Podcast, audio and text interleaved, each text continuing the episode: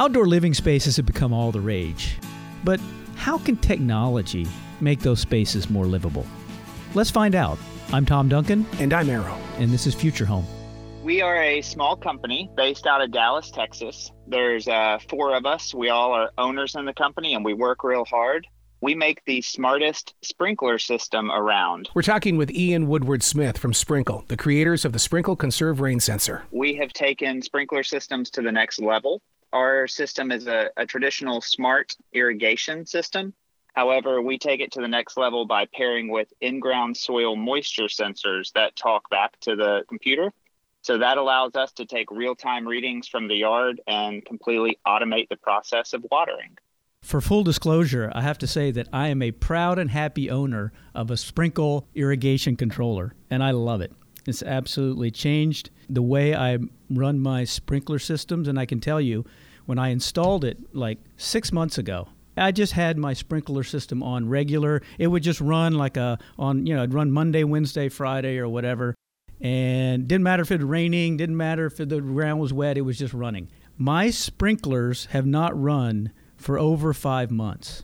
That's how much water I was wasting. Yeah, it's a ringing endorsement right there. So we appreciate it. We are one of the number one rated uh, systems on Amazon right now, and we deliver about 70% water savings without uh, user intervention. So that's one of the kind of the magic behind our system right there. It's really the smart backyard now, isn't it? Yes, so we are a smart yard system. The heart of the system is our Sprinkl control unit. So it's a 16 zone smart sprinkler. It takes about 20 minutes to install, really easy. We provide it uh, with a magnetic lid so you can pull it off, plenty of room for the wires in there. It's very simple for a homeowner to do themselves. You don't have to call an irrigator. Right, you can do this yourself. You don't you don't have to have a professional or anything to do this, right? Not at all. So you can buy it. We'll ship it to you. Uh, you you install it yourself. Takes about 20 minutes, and then you set everything up through the app. Um, the app will walk you through, even down to the to testing the individual zones that you've installed.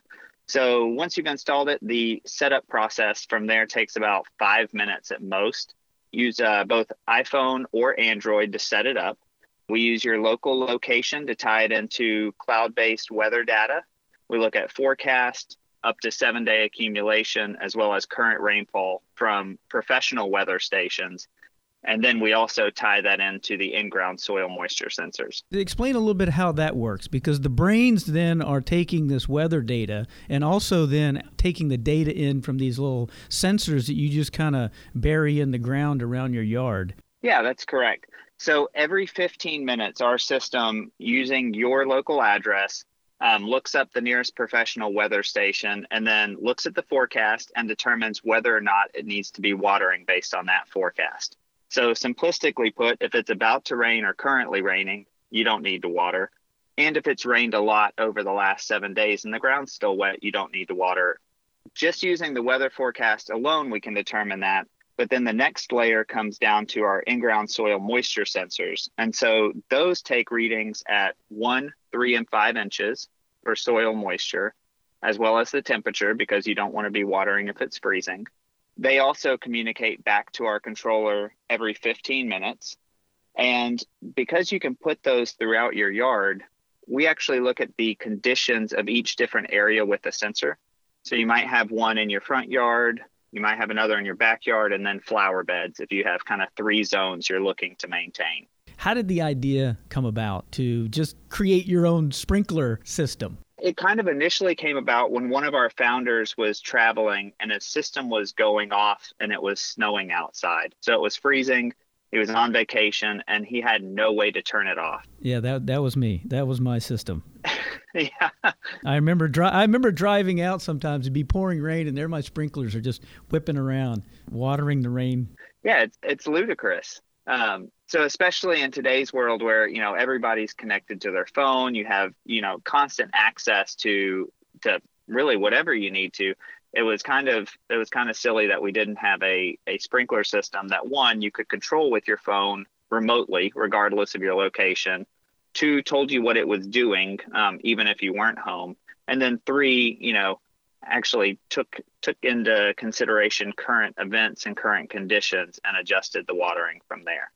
So we saw it as a, as a huge gap in the market. And then add to it, you know, with the trending of home automation and kind of full connected homes, the backyard and your green space has always been an area that's been severely neglected.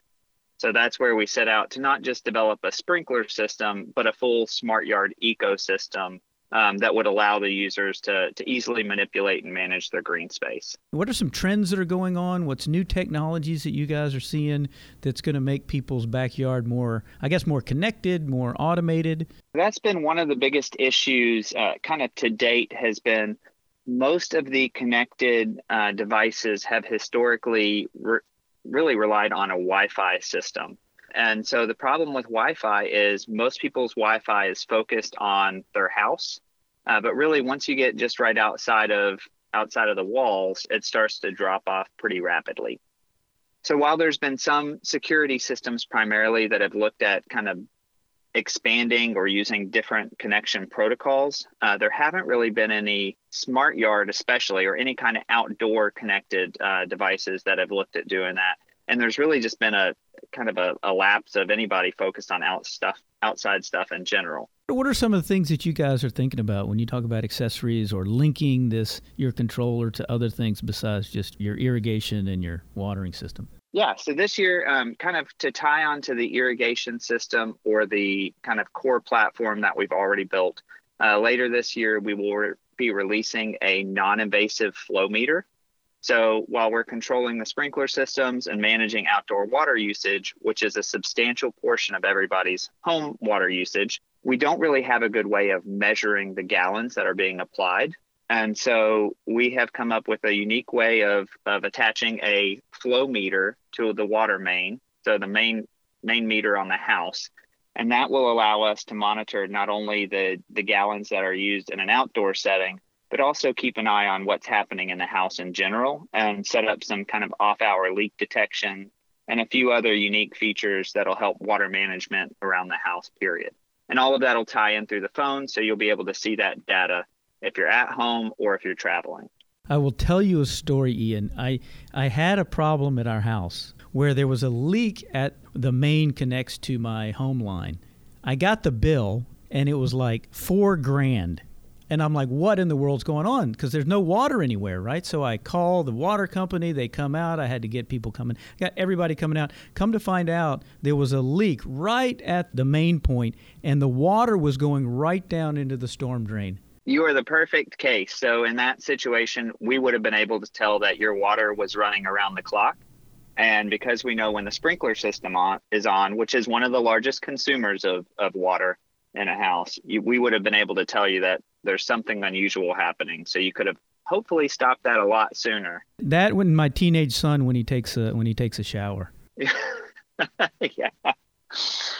Oh man, that's probably the next product that we'll be releasing. Um, we do have a roadmap, kind of that's also touching in. So we have our in-ground soil moisture sensors that are primarily focused on turf we will be releasing a potted plant sensor as well, and that will be good for outdoor use as well as indoor use for potted plants. And then we have a few other unique things that are kind of in the pipeline. So, a tap timer, if you're familiar with kind of a garden hose, a hose bib that'll be connected so that you can not only just turn it on and off from your phone, but you can set schedules or you can tie it into your existing sprinkler system. So, it will act as an extension of your existing sprinkler system. So you can schedule it just like any other zone and tie it into the soil moisture sensors as well. Yeah, see, that's what I love about my sprinklers. It's all right there on my phone. I mean, I can just pull up the app and I can see everything right there. I don't have to go out to the controller and check it. It's all right there connected. So, okay, now Ian, let's talk money for a second. What what is a system like Sprinkl going to set you back? Our Sprinkl control um, sells on Amazon for $225, in line with most of our competitors or, or any other systems out there. Uh, but it comes loaded with a lot more features than the other ones does do. Plus, we have the expansion of the soil moisture sensors. And that approach is only available through Sprinkl. We're the only company that makes um, wireless zone level in ground soil moisture sensors and then those will run an extra $45 per sensor and you can buy those from our site or on amazon as well. Yeah and you just put a couple around your yard in different spaces where the water would collect or wherever it might be different right? To kind of control different zones. And it's completely flexible so you can use one for your whole yard um, or we have some customers that use 16 they put one per zone. How much on average is someone going to save just from the water with the Sprinkl? Yeah, so if you're using the soil moisture sensors, um, we're saving typically between 60 to 70 percent of your outdoor water usage. Just as a as a personal example, my house in Texas, I saved twelve hundred dollars last year using our Sprinkl control with the moisture sensors. So it pays pays for itself. the podcast is called Smart Home. What makes because a lot of the things we talk about technology and what's happening and you know all this stuff that's coming into our homes how is it changing how you interact with your home or how you live on a day to day basis? Well, I mean, I, I know right now it makes my home a lot more comfortable. So, you know, just the everything from as simple as if I go outside, so I have two dogs, I go outside to walk the dogs. I no longer have to worry about uh, bringing keys. You know, I have a, a smart system, smart lock on the front door. So I can walk out the front door, push the lock button, uh, it's a lot less hassle trying to get out and in the house. Um, if I'm away from the house, I've had it, you know, where uh, a person's coming to deliver and um, I've been walking the dogs and gotten a, you know, a message from my doorbell telling me that somebody's out there trying to deliver and I can communicate with them. So I think it, it, it's made a lot of the normal day-to-day interactions or pain points, I think, of kind of just living and being in a home a lot easier. Um, smart thermostats are just another example of where it's taken those little aspects of comfort and just completely applied them to where you know my thermostat knows how hot or how cool I want the house and is adjusting it accordingly uh, to make it much more livable for me. So I think that's that's my that's my true definition of a smart home is learning what I like and adjusting to make my my day to day a lot more comfortable. Some of the other things with overwatering, things like runoff. I mean, if you're on a slope lot and you're overwatering, you're just draining out things like fertilizer and all that stuff is going in then into the into the storm drain and wherever it goes. So I mean, there's also this ecological component to not overwatering. Not only are you depleting the grass of nutrients, but you're also encouraging uh, mold, fungus, other unhealthy elements, um, rot in the grass, root rot. So, yeah, you're creating a whole host of mess uh, just by overwatering and not really thinking about it. And the same applies when it's too cold. So, I mean, it's really, really easy. Most homes, especially in the fall and even in the spring months, depending on your location, are severely overwatering because not only is the ground not drying out, but you're probably also getting some rain and then you're applying water on top of that. So it, it is. It's not just wasteful. It's really damaging to your green space. Tom Duncan and Ian Woodward Smith. I can't thank you guys enough for being here today. Where can they find out more information about Sprinkl? You can find our products on Amazon or go direct to our website at sprinkl.com. That's S P R I N K L.com. Sprinkl without an E. Thank you for listening. Hope you enjoyed the latest episode of Future Home. This is Tom Duncan, and check out one of our other episodes on Apple Podcasts, Google Cast, Spotify, or whatever is your favorite podcast platform.